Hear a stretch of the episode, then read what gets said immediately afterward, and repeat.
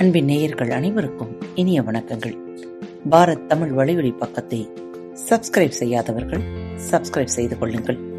இந்த பகுதியை கேட்டு முடித்தவுடன் உங்களது கருத்துக்களை பதிவிட மறவாதீர்கள். உங்களுக்கான இமெயில் முகவரி கீழே உள்ள டிஸ்கிரிப்ஷன் பாக்ஸில் கொடுக்கப்பட்டுள்ளது. நன்றி. அன்பின் உறவுகளுக்கு இனிய வணக்கங்கள். இந்த நாள் இனிய நாளாக அமையட்டும். இன்று வேள்பாரியின் தொடர்ச்சி. இன்று தங்களது பிறந்தநாள் மற்றும் திருமண நாள் விழாவை கொண்டாடும் அனைவருக்கும் பாரத் தமிழ் வளைவெளி பக்கத்தின் மனம் நிறைந்த வாழ்த்துக்கள். வீரயுக நாயகன் வேள்பாரி. நான்கு புறவிகள் பூட்டிய தேர் அன்றைய பகல் முழுவதும் பயணித்துக் கொண்டிருந்தது. திசைவேழரின் என்ன ஓட்டத்திற்கு இணையாக பாய்ந்து கொண்டிருந்தன குதிரைகள்.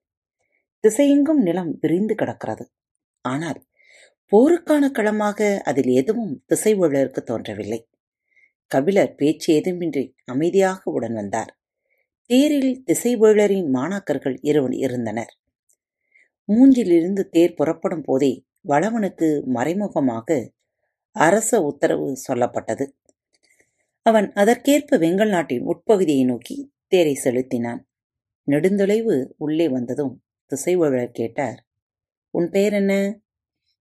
முடத்திருக்கன். நான் உன்னை படைகளின் எல்லையை விட்டு வெளியில் அழைத்துச் செல் என்றேன். நீ ஏன் இங்கு வந்தாய்? முடத்திருக்கன் இந்த கேள்வியை எதிர்பார்க்கவில்லை. பறந்து விரிந்த நிலப்பகுதி எனவே இங்கு அழைத்து வந்தேன் என்று தலை கவிழ்ந்தபடி சற்றே அச்சத்துடன் சொன்னான். குதிரைகளுக்கு மட்டும்தான் கடிவாளம் இருக்க வேண்டும். வளவனுக்கு இருக்கக்கூடாது என்று கூறிய திசைவேழு இருக்கையை விட்டு கீழிறங்கு என்றார். முடத்திருக்கன் கீழிறங்கினான். தன் மாணவர்களை பார்த்து நீங்கள் யாரேனும் தேர் ஓட்டுவீர்களா? என்று கேட்டார். ஒருவன் தலையசைத்தான். நீ வளவன் இருக்கையில் அமர்ந்து தேரைச் செலுத்து என்றவர் கீழிறங்கிய முடத்திருக்கனை பார்த்து சொன்னார். பாண்டிய நாட்டுக்கும் பரம்பு நாட்டுக்கும் உரிமையில்லாத நிலம் நோக்கி ஓடு. உனக்கு பின்னால் தேர் வரும் என்றார். பெரும் தண்டனை வழங்கி விடுவாரோ என்று அஞ்சியவன் சற்றே ஆறுதலுடன் ஓடத் தொடங்கினான். வெங்கல் நாடு பாண்டிய நாட்டின் பகுதி அப்படி என்றால் வெங்கல் நாட்டின் எல்லையை விட்டு வெளியேற வேண்டும். கிழக்கிலும் வடக்கிலும் பாண்டிய நாட்டுக்கு உட்பட சிறுகுடி மன்னர்களின் ஆளுகை பகுதி. எனவே அங்கு செல்ல முடியாது. மேற்கு திசையில் பரம்பின் பச்சை மலை தொடர். அங்கும் செல்ல முடியாது. மீதம் இருப்பது தென் திசை மட்டுமே. அந்த திசையில்தான் தட்டியங்காடு இருக்கிறது மனிதனின் காலடி தடமே படாத பெரும் நிலப்பகுதி. காற்று மட்டுமே கடந்தறியும் நிலம் அது. மனிதனோ மன்னர்களோ உரிமை கொள்ளாத நிலம் அது. அதை நோக்கி ஓடத் தொடங்கினான் முடத்திருக்கன். தேர் அவன் பின்னே சென்றது. அந்த திசையில் செல்ல செல்ல எதிர்காற்று வீசியது. புற்று நிறைந்த பகுதி அது. எங்கும் கருமணலும் ஈக்கி மணலும் பரவி இருந்தன சரளையோடிய நிலம் கண்கொண்டு பார்க்க முடியாதபடி இருந்தது. முடத்திருக்கன் ஓடிக்கொண்டே இருந்தான். காய்ந்த சருகை போன்ற குணம் கொண்ட இந்த மண்ணில் செடி கொடிகள் முளைக்காது. படலை புற்றும் குடைப்புற்றும் தான் எங்கும் முளைத்து கடந்தன. உள்ளே செல்ல செல்ல அச்சம் மேலேறிக் கொண்டிருந்தது. விரைந்து ஓடு என்ற திசைவளனின் குரல் கேட்டது. மீண்டும் வேகத்தை கொட்டினான். எதிர்காற்று அவனை முன்னேற விடாமல் தள்ளியது. முயன்று ஓடினான். மூச்சரைத்தது. குதிரைகள் அவன் மேல் பாய்வதைப் போல வந்து கொண்டே இருந்தன. வேகமெடுத்து ஓடினான் கூறிய கற்கள் பாதங்களை கிழித்தன. குருதி ஒழுகியபடியே ஓடிக்கொண்டே இருந்தான். திசைவேலரின் ஏவல் குரல் கேட்டுக்கொண்டே இருந்தது. முடிந்த அளவுக்கு வேகமாக ஓடினான். கண்கள் கட்டின. மயக்கம் வருவது போல் இருந்தது. ஆனாலும் முயன்று ஓடினான். இன்னும் சிறிது நேரத்தில் விழுந்து விடுவான் என்பது தெரிந்தது. அவன் எத்திசையை நோக்கி விழுகிறானோ அத்திசையை நோக்கி தேரை திருப்பி ஒரு பொழுதுக்கு விரைந்து ஓட்டிச் செல் என்றார் திசைவேலர். சிறிது நேரத்தில் முடத்திருக்கன் மயங்கி விழுந்தான். மேற்கு திசை நோக்கி சாய்ந்து கிடந்தது அவனது தலை. தேரை மேற்கே திருப்பி முழு வேகத்தோடு ஓட்டினான் மாணவன். நான்கு குதிரைகள் பூட்டிய தேரை விரைந்து செலுத்த முயன்றான். ஆனால் குதிரைகளால் பாய்ந்து செல்ல முடியவில்லை. கனைப்பொழி எழுப்பியபடி தலையை மறுத்தாட்டி துடித்தன. மாணவனுக்கு தேரை ஓட்ட போதிய பயிற்சி இல்லை எனத் தோன்றியது. ஒரு பொழுதை கடந்ததும் தேரை நிறுத்தினான். திசைவேலரும் கபிலரும் கீழிறங்கினர். தவறளித்தவன் தண்டனையின் வழியே காட்டிக் கொடுத்த இடம் இது என்று சொல்லிக்கொண்டே இறங்கிய திசைவேளர் இந்த இடத்துக்கு ஏதோ பெயர் சொன்னானே எனக் கேட்டார். தட்டியங்காடு என்றான் மாணவன். பெரும் புலவரை நாம் இழைத்த தவறுகளுக்கு தண்டனை இந்த தட்டியங்காடுதான் நம் தலை சாயும் வரையிலும் இந்த நிலம் நம்மை துரத்திக் கொண்டே இருக்கும். தலையசைத்தபடி கபிலர் சொன்னார் ஆனாலும் கடமையைச் செய்வோம். மாணவர்களை அனுப்பி அனைவரையும் அழைத்து வரச் சொன்னார் திசைவேழர். மாணவர்கள் மூஞ்சில் நகருக்கு வந்து செய்தியை தெரிவித்தனர்.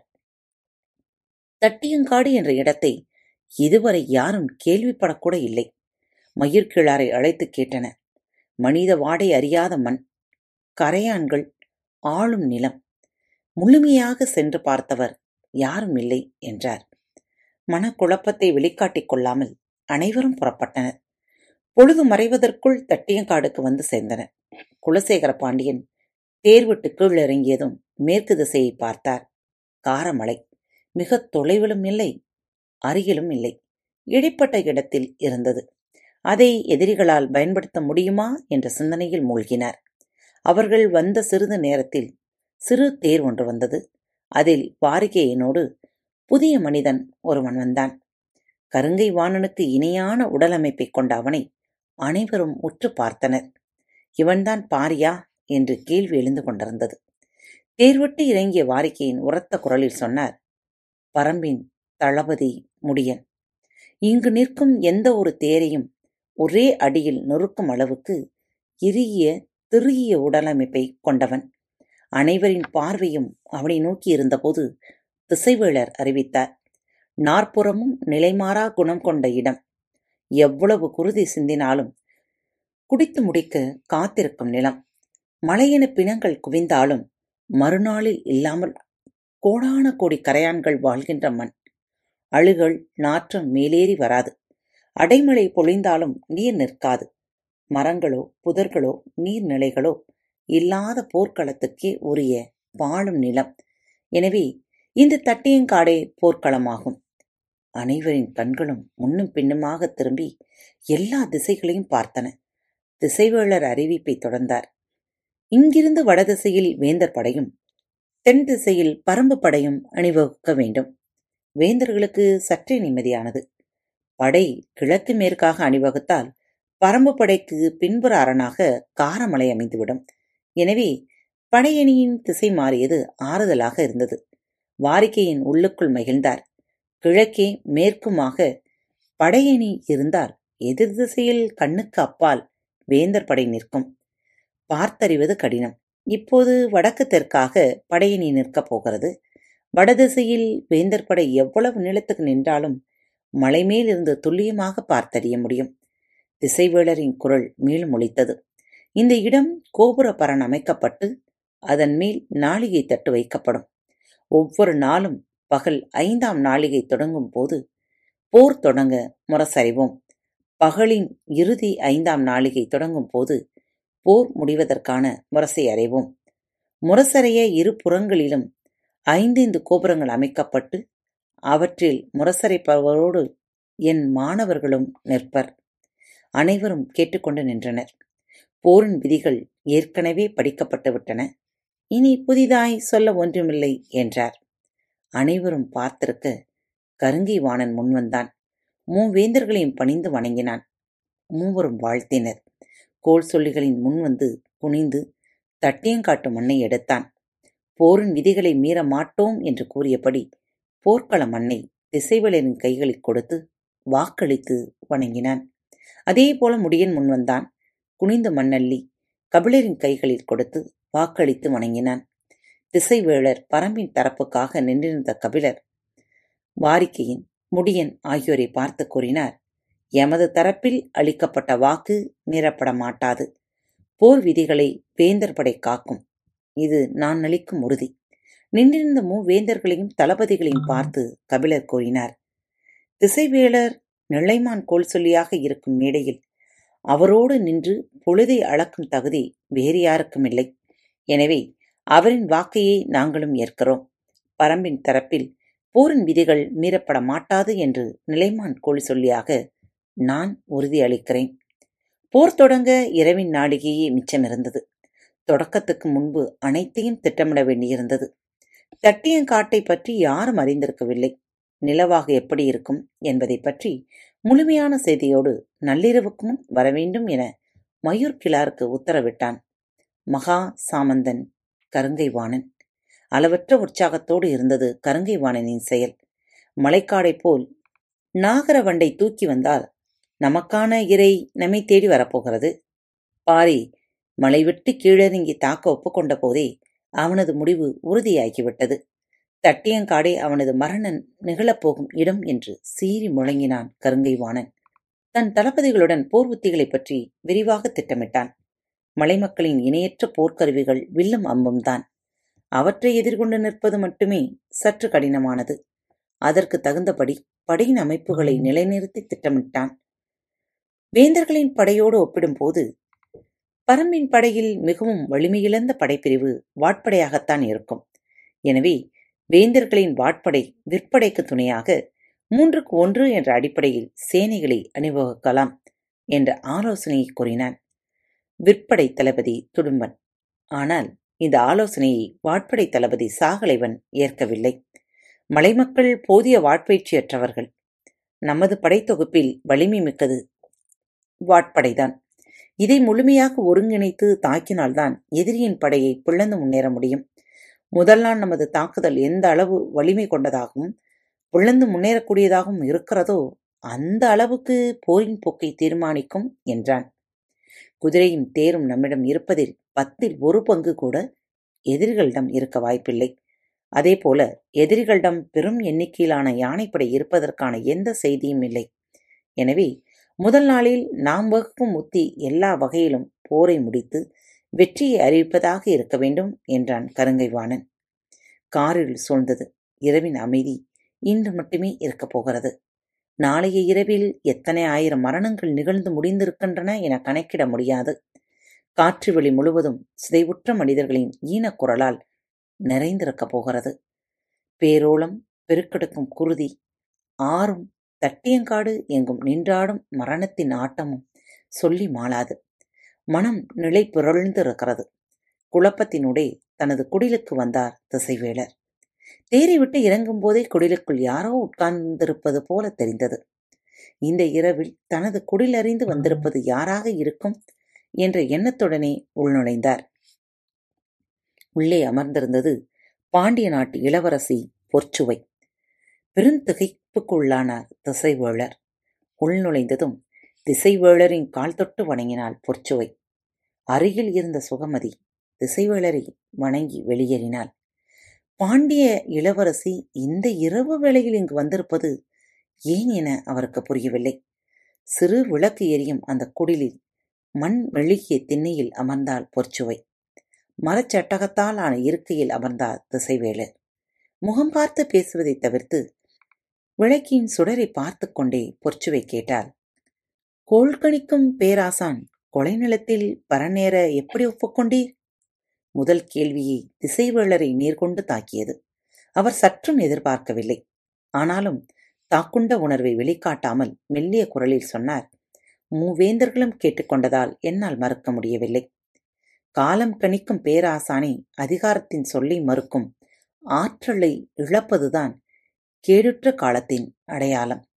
ஈட்டி போல் இறங்கின சொற்கள். திசைவேளரால் பொற்சுவையின் நோக்கத்தை கணிக்க முடியவில்லை. சற்றே அமைதியானார். சிறிது நேரத்திற்கு பிறகு பொற்சுவை சொன்னால் இந்த போருக்கு காரணமானவர் இருவர். ஒருவர் குலசேகர பாண்டியன் இன்னொருவர் வேள்பாரி. அப்படித்தானே சொல்ல வருகிறீர்கள்? என கேட்டார் திசைவேளர். இல்லை. அப்படியென்றால் யார் அந்த இருவர்? ஒருத்தி நான் இன்னொருவர் நீங்கள். மிரட்சியுற்றார். நான் எப்படி காரணமாவேன்? வான்வெடியில் சிறு பிசகு ஏற்பட்டாலும் காலத்தின் கோலம் எப்படியெல்லாம் மாறும் என்பதை கண்டறிந்து கூறும் பேராசான் நீங்கள். உங்களிடம் இதை சொல்ல வேண்டிய நிலைக்கு வருந்துகிறேன். இருந்தாலும் சொல்கிறேன். எனது திருமணத்துக்காக கட்டப்பட்ட பாண்டரங்கத்தின் மேற்கூரையில் வானியல் அமைப்பை வரைய நிலைப்படம் கொடுத்தீர்கள். அது என்னவென்று யாருக்கும் புரியவில்லை.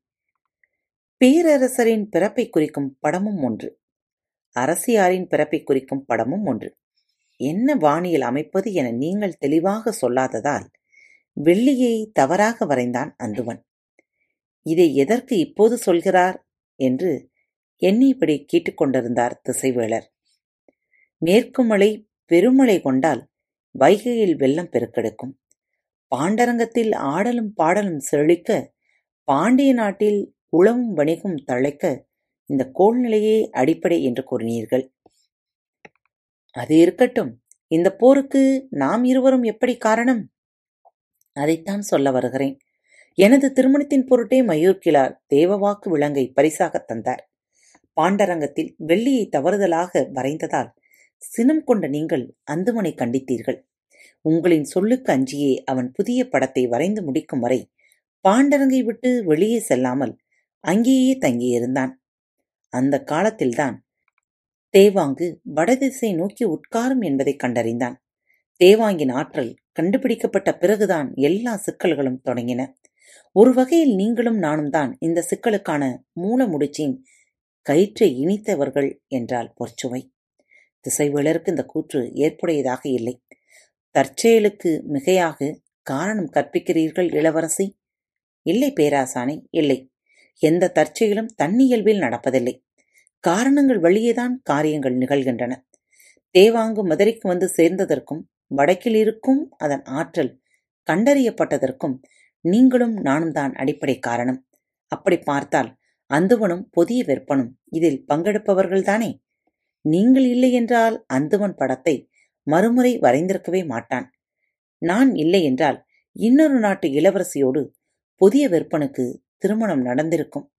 ஆனால் வணிக குலத்தின் பெருந்தலைவனின் இல்ல திருமணமாக அது இருந்திருக்காது. அனைவரும் கவர்ச்சியான பொருட்களையே பரிசு பொருட்களாக தந்திருப்பர். தேவாங்கு போன்ற விலங்கை பரிசு பொருளாக தந்து பேரரசரின் கவனத்தை ஈர்க்கும் மனநிலை ஏற்பட்டிருக்காது. அந்தவனும் புதிய விற்பனும் இதில் பங்கெடுத்தவர்கள்தான். ஆனால் பொறுப்பேற்கப்பட வேண்டியவர்கள் அல்லர். காரணங்களை பொருட்சுவை அடுக்கிய விதம் திசைவேளரை மறுக்கும் சொல்லின்றி நிற்க வைத்தது. சற்று நேரம் கழித்து கேட்டார் என்ன செய்ய சொல்கிறீர்கள் இளவரசி? நிகழவிருப்பது போர் அன்று பேரழிவு. மூவேந்தர்களின் கூட்டுப்படை கடல் போல் பரவி கிடக்கிறது. சின்னஞ்சிறிய ஒரு நாட்டின் மீது இவ்வளவு பெரும்படையை நினைத்து பார்க்கவே முடியவில்லை.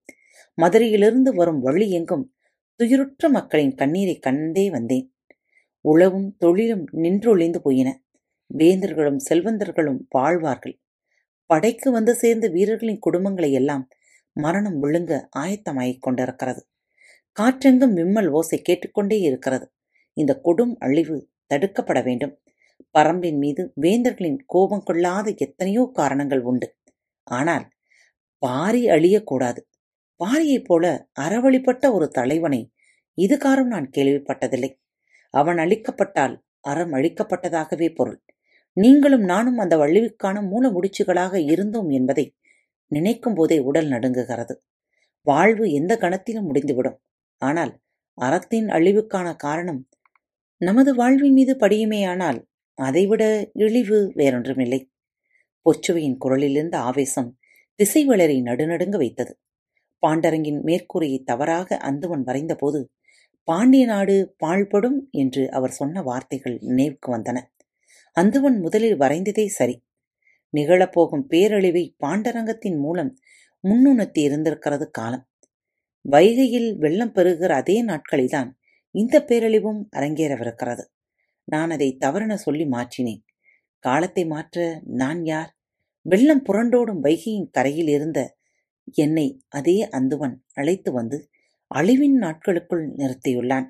அந்த வரைபடத்துக்குள் இப்போது நான் நிற்கிறேன். மாற்றிப்பார் என்கிறது காலம். நான் எனது சீற்றமிழந்து நிற்கிறேன். உள்ளுக்குள் புரண்டெழுந்த சொற்கள் தனக்குத்தானே உதித்து கரைந்தன. செயலற்று நின்றார் திசைவேழர். அவரை கூர்ந்து பார்த்தபடி அமர்ந்திருந்தாள் பொற்சுவை. சிறு விளக்கின் சுடர் உமிழும் கரும்புகை மட்டுமே திசைவேளரின் கண்களுக்கு தெரிந்தது. இந்த போரை நிறுத்த வழியேதும் இல்லையா? பேராசான் நீங்கள் நினைத்தால் முடியும் என கருதுகிறேன். பேசும் ஆற்றல் மேலெழவில்லை. ஆனாலும் வியன்று கூறினார். அந்த முயற்சியில் ஏற்கனவே தோற்றுவிட்டேன். நிலைமான் கோல் சொல்லியாக இருக்க வாக்களித்த நான். இனி போரை வழிநடத்த மட்டுமே முடியும். அப்படியென்றால் வேறு என்னதான் வழி? அமைதி நீடித்தது. சற்று நேரத்திற்கு பிறகு திசைவேளர் சொன்னார் ஒரு வழியுண்டு. அதை உங்களால் மட்டுமே செயல்படுத்த முடியும். என்னால் செயல்படுத்தக்கூடிய வழியா? என்ன அது? தேவாங்கு என்னும் விலங்குக்காக இத்தனை ஆயிரம் மனிதர்களின் மரணம் நிகழ வேண்டுமா? இந்த கேள்வி பாரியின் முன் வைக்கப்பட வேண்டும். முல்லைக்கு தேர்ந்தவன் பல்லாயிரம் மரணங்களை தடுக்க தேவாங்கு விலங்கை கொடுத்து உதவுவான் என்றே நம்புகிறேன். அவன் அந்த விலங்கை தர ஒப்புக்கொண்டால் பாண்டியனை இந்த போரிலிருந்து என்னால் வெளியேற்றிவிட முடியும். பாண்டியன் வெளியேறிவிட்டால் சேரனும் சோழனும் ஒன்றும் செய்ய முடியாது. அந்த கணமே போர் முடியும். பாரியிடம் இதை என்று பொற்சுவை கேட்டு முடிக்கும் முன் திசைவேழர் சொன்னார். நீங்கள் முயன்றால் உங்கள் ஆசான் கபிலரின் மூலம் இதை செயல்படுத்த முடியும். நள்ளிரவு நெருங்கிக் கொண்டிருந்தது. போர் நிலத்தை பற்றிய செய்தியை சேகரிப்பதும் அதற்கேற்ப படைநிலை கொள்வதற்கான ஆலோசனை வழங்குவதுமாக கருங்கை வாணன் மிக தீவிரமாக இயங்கிக் கொண்டிருந்தான். இந்த நாளுக்காகவே காத்திருந்த புதிய வெப்பன் கருங்கை வாணனுடன் இணைந்து திட்டமிட்டுக் கொண்டிருந்தான். அவனது உத்தரவின் பேரில் போர்க்களக் கொட்டிலில் ஆயுதவாரிகள் செயல்பாடுகள் தொடங்கின. கொடுத்தனுப்பிய வரைபடத்தின் அடிப்படையில் ஆயுதங்களை கொண்டு செல்ல வாகனங்கள் ஆயத்தமாக இருந்தன. சேனை முதலிகள் தங்களின் படைப்பிரிவுக்கு தேவையான ஆயுதங்களை விரைவில் பெற்று அடுத்த கட்ட செயல்பாட்டில் இறங்குவதில் மும்முரமாக இருந்தனர். ஆனாலும் அவர்கள் நேரடியாக ஆயுதவாரியை அணுக முடியாது. பன்னிரு சேனை கொண்ட பிரிவுக்கு தலைமை தாங்கும் சேனை வாரிகள்தான் அவர்கள் அணுக முடியும். தனக்கு கீழ் இருக்கும் சேனைகளுக்கு தேவையான ஆயுதங்களை ஆயுதவாரியிடமிருந்து பெற்றுத்தரும் பொறுப்பு சேனை வாரியரை சேர்ந்தது. எனவே சேனை வரையர்கள் எல்லோரும் படைகளை கொட்டிலில் மொய்த்து கடந்தனர். ஆயுதமேற்றிய வண்டிகளும் யானைகளும் நெருக்கடிக்குள் திணறிக் கொண்டிருந்தன. எங்கும் கூச்சலும் பேரோசையுமாக இருந்தது. ஆயுதவாரிகள் தங்களுக்கு கீழுள்ள பணியாளர்களுக்கிட்ட கட்டளைப்படி படைக்கல கொட்டிலிருந்து ஆயுதங்கள் வெளியேற்றப்பட்டுக் கொண்டிருந்தன. இந்த பேரோசை எதிரொலிக்காத அமைதி சோழனின் கூடாரத்திற்குள் இருந்தது. அங்கு செங்கன சோழன் சோழவேளன் முதியஞ்சேரல் ஆகிய மூவரும் இருந்தனர். குலசேகர பாண்டியன் நிலைமான் கோல் சொல்லியாக திசைவேளரை அறிவித்ததன் காரணத்தை தெரிந்து கொள்ள எல்லா வகையிலும் முயன்று கொண்டிருந்தனர். இரு நாட்டு ஒற்றர் படைக்கும் அதுவே வேலையாக கொடுக்கப்பட்டிருந்தது. திசைவேளர் கோல் சொல்லியாக போர்க்களத்தையும் தேர்வு செய்துவிட்டார் மூன்று நாட்டு தளபதிகளும் நாளைய போருக்கான ஆயத்த வேலைகளை ஒருங்கிணைத்து செய்து கொண்டிருந்தனர். ஆனால் வேந்தர்களின் மனங்களுக்குள் ஆழமாக ஐயம் ஊடுருவியது. இதை பற்றியே அவர்கள் தீவிரமாக பேசிக் கொண்டிருந்தனர். அப்போதுதான் சேரநாட்டு ஒற்றன் செய்தி ஒன்று கொண்டு வந்தான். இன்று பிற்பகலில் முசுகுந்தர் சிறைப்பிடிக்கப்பட்டு போர்க்களத்துக்கு வெளியில் கொண்டு சென்றப்பட்டுள்ளார். ஒற்றனின் செய்தி பேரதிர்ச்சியை உருவாக்கியது. இது உண்மையா? என்ன காரணம்? என்று அவனிடம் அடுத்தடுத்த கேள்விகள் கேட்கப்பட்டன. ஒற்றனிடம் மிக குறைந்த விவரங்களே இருந்தன. பாண்டிய பேரரசர் அருந்திய சுவை நீரில் நஞ்சு கலந்து சதி செய்ய முற்பட்டார் என்ற காரணத்துக்காக முசுகுந்தர் சிறைப்பிடிக்கப்பட்டுள்ளார் ஆனால் புதிய விற்பன் உள்ளிட்ட யாருக்கும் செய்தி தெரியாது என்று கூறினான். கோல் சொல்லி யார் என முடிவெடுக்க நடந்த கூட்டத்தில்தான் இந்த முயற்சி நடந்ததாகவும் கூறினான். குலசேகர பாண்டியனின் செயல் மாற்றத்திற்கு இதுதான் காரணம் என அறிந்தபோது கேட்டுக்கொண்டிருந்த மூவரும் அதிர்ச்சி அடைந்தனர் அப்போதுதான் உதயன் சேரலுக்கு தனது கருங்குரங்கு குட்டி கத்தி துள்ளியது நினைவுக்கு வந்தது. அன்றும் சுவைநீர் பருகும் நேரத்தில்தான் குரங்கு குட்டி அவ்வாறு செய்தது. அப்படியென்றால் முசுகுந்தர் தொடர்ந்து ஏதோ ஒரு சதியில் ஈடுபட்டவாறே இருந்துள்ளார் என எண்ணினான். கபிலரோடு அவருக்கு இருந்த நெருக்கம் பற்றிய செய்தியும் பேச்சினூடே மேலெழுந்தது.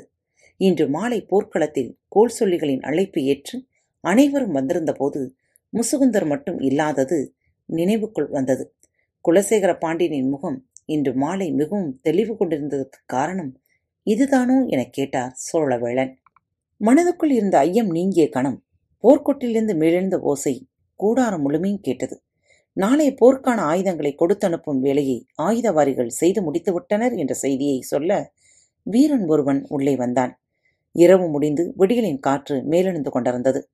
கதிரவனின் புத்துளி எங்கும் படர்ந்தெழுந்த போது பகலின் முதல் நாளிகை தொடங்கியது. திசைவளர் தனது கூடாரத்தை விட்டு வெளியில் வந்து தேரேறினார்.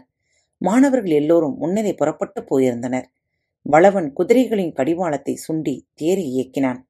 வழக்கமாக காலையில் கூடாரத்தை விட்டு வெளியில் வந்ததும் கதிரவனை பார்க்கும் திசைவளர் இன்று சரிந்து நீண்டு கிடக்கும் தேரின் நிழலையே பார்த்தார். தட்டியங்காட்டு போர் தொடங்க இன்னும் மூன்று நாளிகையே இருக்கிறது. காத்துக் கொண்டிருங்கள். பரம்பின் குரல் மீண்டும் ஒழிக்கும் மீண்டும் மற்றொரு தலைப்பில் உங்கள் அனைவரையும் சந்திக்கும் வரை உங்களிடமிருந்து விடைபெற்றுக் கொள்வது உங்கள் அன்பு தோழி.